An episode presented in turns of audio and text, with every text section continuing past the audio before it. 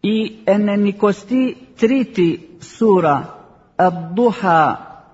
το ηλιόλουστο πρωινό σε 11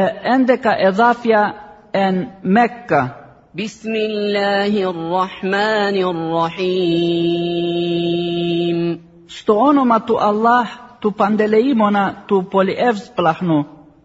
والضحى μα την ώρα του ηλιόλουστου πρωινού والليل إذا سجى και μα τη νύχτα όταν σκεπάζει τα πάντα ما ودعك ربك وما قلى δεν σε έχει εγκαταλείψει ο Κύριος σου ούτε σε μίσησε وللآخرة خير لك من الأولى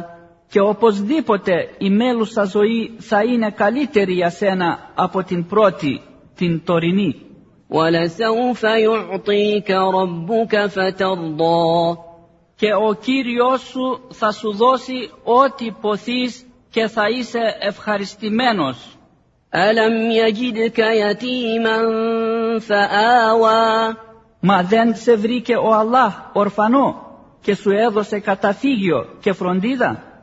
ووجدك ضالا فهدى και σε βρήκε στην άγνοια της θρησκείας του Αλλάχ και σε καθοδήγησε ووجدك عائلا فأغنى και σε βρήκε σε ανάγκη φτωχό και σε έκανε πλούσιο ανεξάρτητο فأما اليتيم فلا تقهر γι' αυτό μη μεταχειρίζεσαι με τραχύτητα τον ορφανό وأما السائل فلا تنهر και όσο γι' αυτόν που ρωτά που ζητά βοήθεια μην τον αποκρούεις με σκληρά λόγια